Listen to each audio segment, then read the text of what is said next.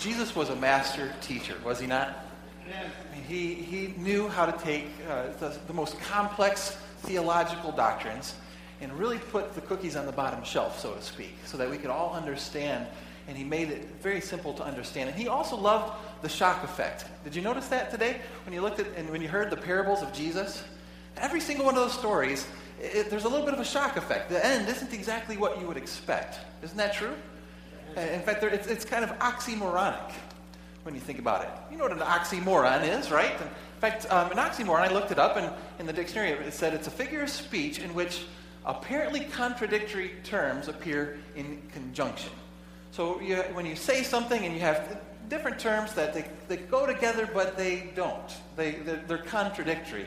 Uh, I can think of a couple examples of like uh, jumbo shrimp, right? You've heard that before, right? What's jumbo mean?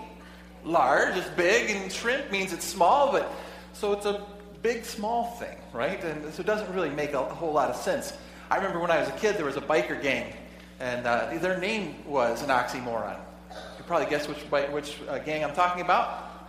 Hell's Angels, right? Hell's Angels.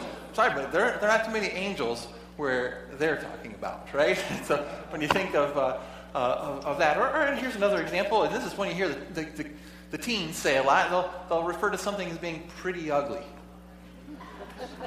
think about that for a second. Pretty ugly. It doesn't make any sense. You're either pretty or you're ugly, right? And, uh, or I, and I remember saying that, or using this one with my brothers, and whenever my parents would order pizza, but we talk about who got like the larger half. But think about it, larger half. If it's half, it's not larger, right? I mean, if one side is smaller, then what does that mean about the other side? It, it's just the way it is. And I could go on and on and give you several examples. I might, I could talk about rap music. That's not that's, rap music. That doesn't make any sense. Or a Spartan victory, right, Chad? those words just don't belong together, right? And uh, uh, I'm sorry. And, uh, but it's just, it's, it's true. It's, it's what an oxymoron really is about. But we, we see them in Jesus' parables.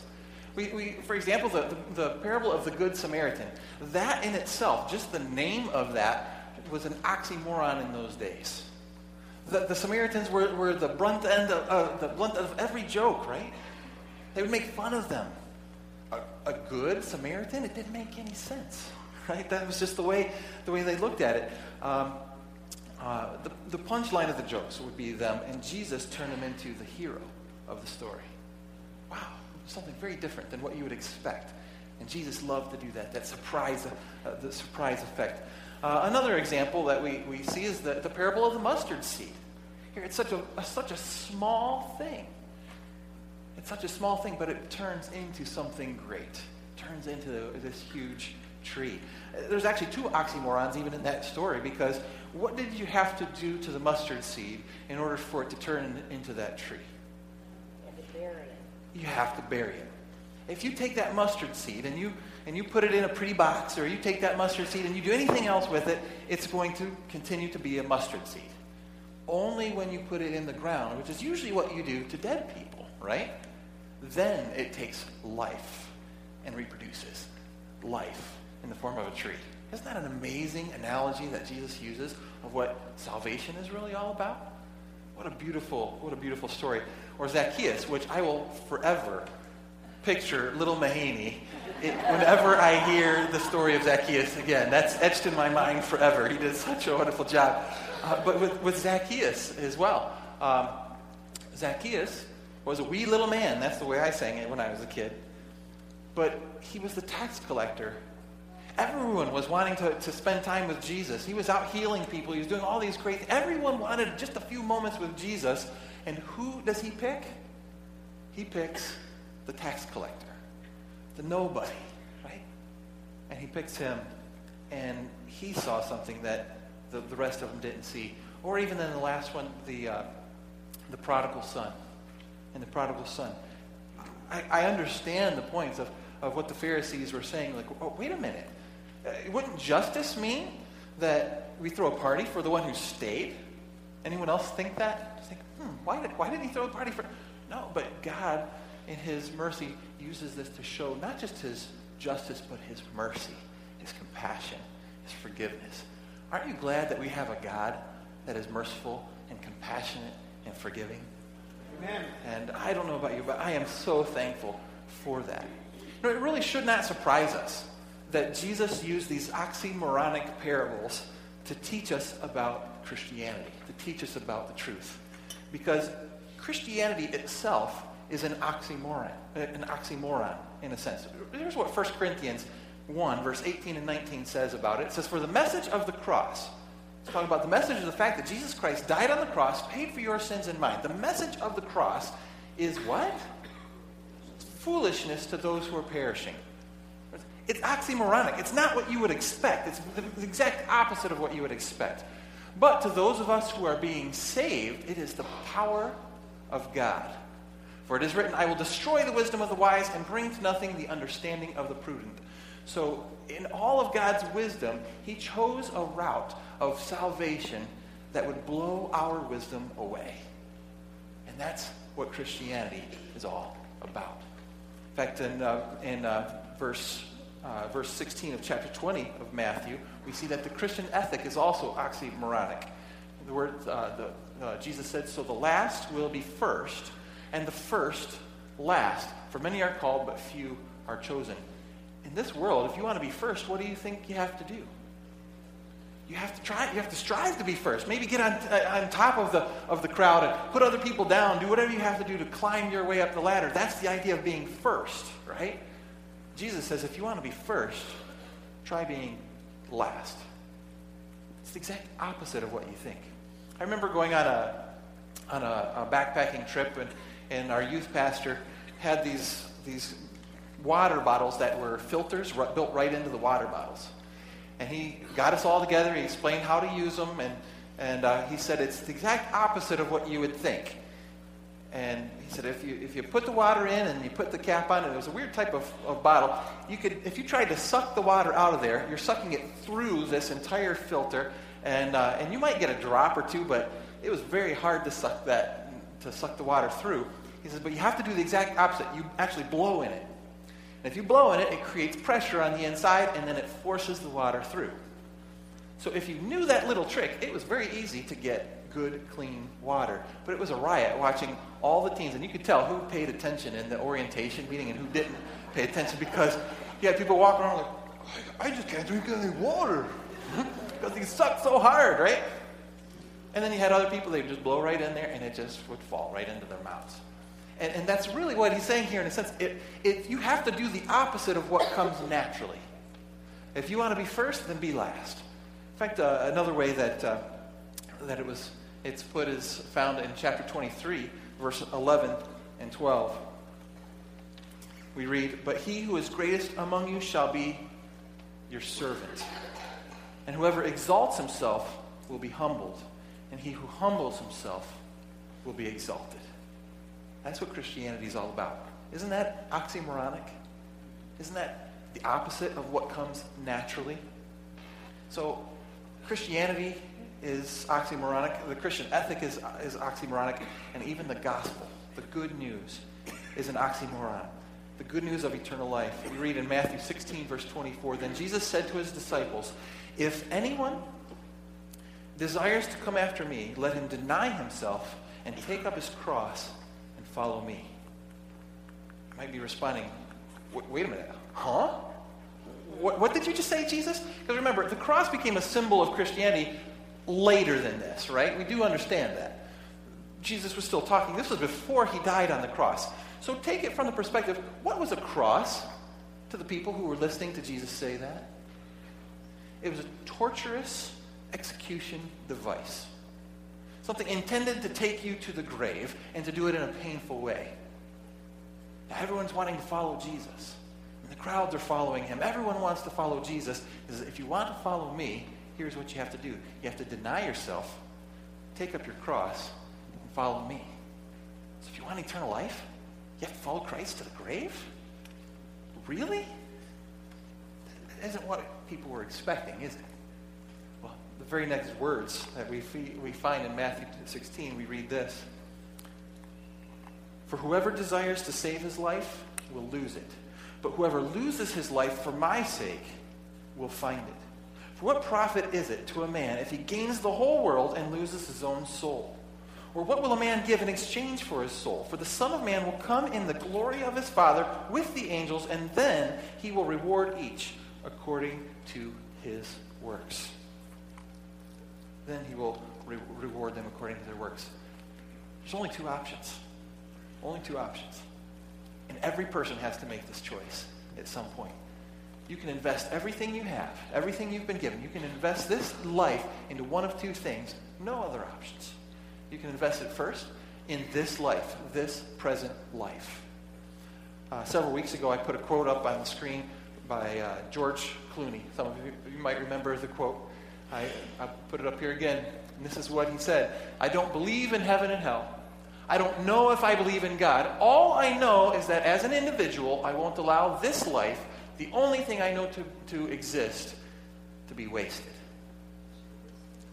I think there are a lot of people in our world, maybe some in here, how we live our lives for this life. We can invest everything in this life. And you might have to ask yourself some questions, some hard questions like, why do I work so hard? Is it so I can have nicer things? Or am I investing in something beyond this life? Why do I work so hard? Is it so I can have more popularity or, or whatever it might be? Or are you investing in something beyond? You can invest everything in this life. Or, I want to share another example of a different man who invested something in something more eternal invested in his in, in eternity. And here's, here's who I'm thinking of Jim Elliot. Some of you probably heard of Jim Elliot. You might not know the story. He was one of the five missionaries that lost his life trying to reach the Auca Indians in Ecuador. He, he had been working with the Quichua Indians in Ecuador. It's a great group of people. It's, just, it's actually a fun group of people to work with. I've had the, the, the privilege to work with Quichua Indians in, in Ecuador as well. And as he was working with them, they talked about this fierce tribe that lived in a part of Ecuador that, that was totally unreached. And they were guilty of, of cannibalism and just violence. And, and every so often, whenever there was an encounter between the people from the Auca tribe and, and anyone else in society, it usually ended up in, a, in violence and death. And Jim saw that as an opportunity to invest his life to reach them with the gospel of Jesus Christ. And so Jim uh, got together with, uh, uh, he formed a team. They, uh, they flew a plane over the Auca territory. They dropped gifts. They dropped flashlights. They dropped shirts, knives, cups, whatever they could do to build, start building a relationship. When they finally had an opportunity to land and meet with them, they started talking with them. They started building a relationship with them. And I, I don't know, I know many of you know the story. But there was somewhere a feud between two families in the tribe, and one family blamed them for something that wasn't true. And the next thing you know, the, the tribe comes out, several men from the tribe come out, and they murdered Jim Elliot and four of his missionary friends. Murdered them.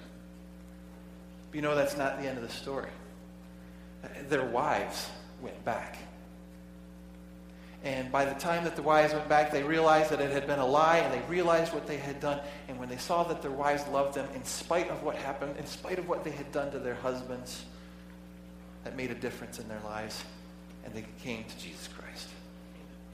In fact, one of the men, one of the murderers of Jim Elliot, came to the United States and went on tour with Steven Curtis Chapman to tell the story of the gospel of Jesus Christ. He was bringing the gospel here. Isn't God amazing? And when you think about that, isn't God amazing? You know, Jim Elliot wrote in his diary shortly before he died. I, I know you won't be able to see this, but this is a picture of, uh, of his journal. And, and he wrote this one line, so I'll put it up here. And he wrote this He is no fool who gives what he cannot keep to gain that which he cannot lose. You know what he was talking about? He was talking about exactly what Jesus said when he said, Whoever desires to save his life will lose it, but whoever loses his life for my sake will find it. That's what he was talking about. He invested his life in eternity. And uh, you know what? the end of the story, it says, For the Son of Man will come in in the glory of the Father with his angels, and then he will reward each according to his works. I guarantee you, he is being rewarded richly by the Creator of the universe. Amen? Amen. The only two options this life or eternity. Those are the only two options. If we choose to focus on this life, guess what? Eventually, it will disappear.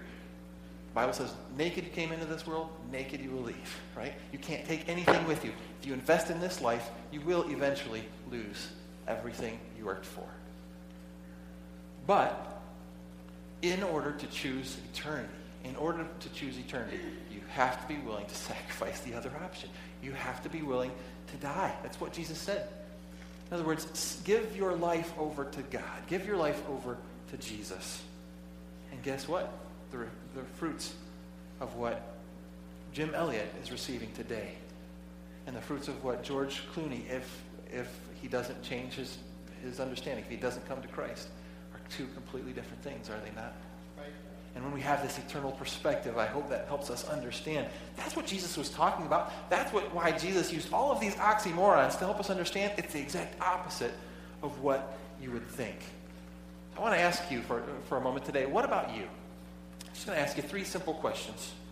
Number one, where have you been investing your life? And there, there could be people who have come in today, maybe just because they have a, a friend or a relative that was involved in, in, in the play. Uh, who knows why? There might, I don't know where you're coming from or why you're here, but there may be some today who have come here today and, and you have to say, up to this point, Pastor Dave, I've really invested my life in this life. In this life. And, and, and maybe that's you today. And today is time to, to make a change maybe you're working hard just to have nice things. Maybe, maybe you're a believer and you have come here, but you realize you started slipping back into that old pattern of thinking, right? Maybe you're a believer and you're thinking, uh, you know, why do I work so hard? Is it, is it because I want things or is it because I want to minister to people? You know, I, I read a statistic recently that, that really bothered me. This is one of those things that you read and it keeps you up at night. That the majority of reasons why people choose the church that they attend and you look at all of the top reasons, every single one of them has to do with what they like. It's music style, children's program, all those. And guess what? We have great we have great things in all of those areas, don't we? Amen. But that's the reason why we choose a church. I didn't see anywhere in the top ten that people chose a church because they saw that this is where they could serve God the best. Isn't that sad? But that's where we are. We've, we've invested in this life instead of using this life to invest in eternity. The second question I want to ask is, is this Has there ever been a point when you have given your life to God? You know, you know, you can try and do all of these things, and you can say, Lord, okay, I'm going to try and invest in eternity. You can do all of these things, but if you've never come to a point where you've understood the, the simple message of the gospel, and that is we can't deserve it. That's what the Pharisees thought, right? But the message isn't for those who deserve heaven, it's for those of us who understand we don't deserve heaven. Just like that prodigal son, or in this case, the prodigal daughter. when we come to that point and we understand we don't deserve it, but Jesus made it available, then we can come, come home to our Father in heaven. And you know what? He throws a party because he's just excited to have us back, to have us in his home. That's what the gospel is really all about. And so the last question is are you willing to give your life to Him?